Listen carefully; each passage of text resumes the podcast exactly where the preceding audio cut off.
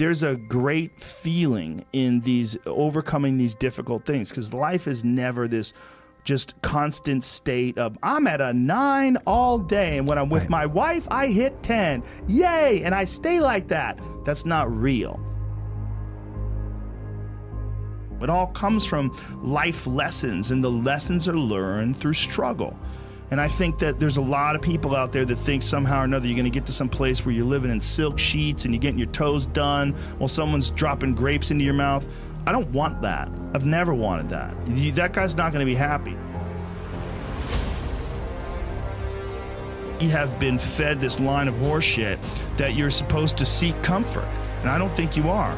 I think you're supposed to seek lessons and you're supposed to seek difficult tasks and, and, and, and, and accomplishments. And through those things and through doing things that are hard to do.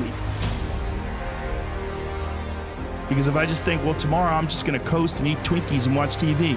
Oh, hello, sadness, my old friend. Hello, depression. And we can pretend that we're something other than what we really are. And we can pretend, nah, me, man, I'm just cool, just chilling, doing nothing.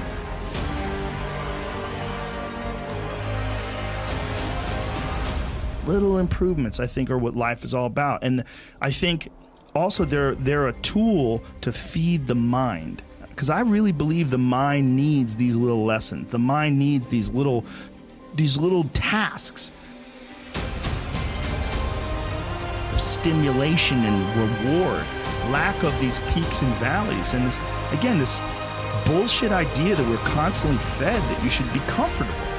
Those re- human reward systems are carved deeply into your DNA, and if you don't respect that, if you don't respect the mechanism of happiness and fulfillment and what you really need to do in order to feel satisfied in life, camaraderie, love, family, friendship, struggle, testing yourself, learning.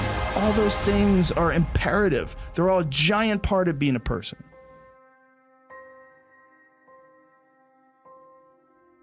Improvements over things. That's why doing difficult things is good.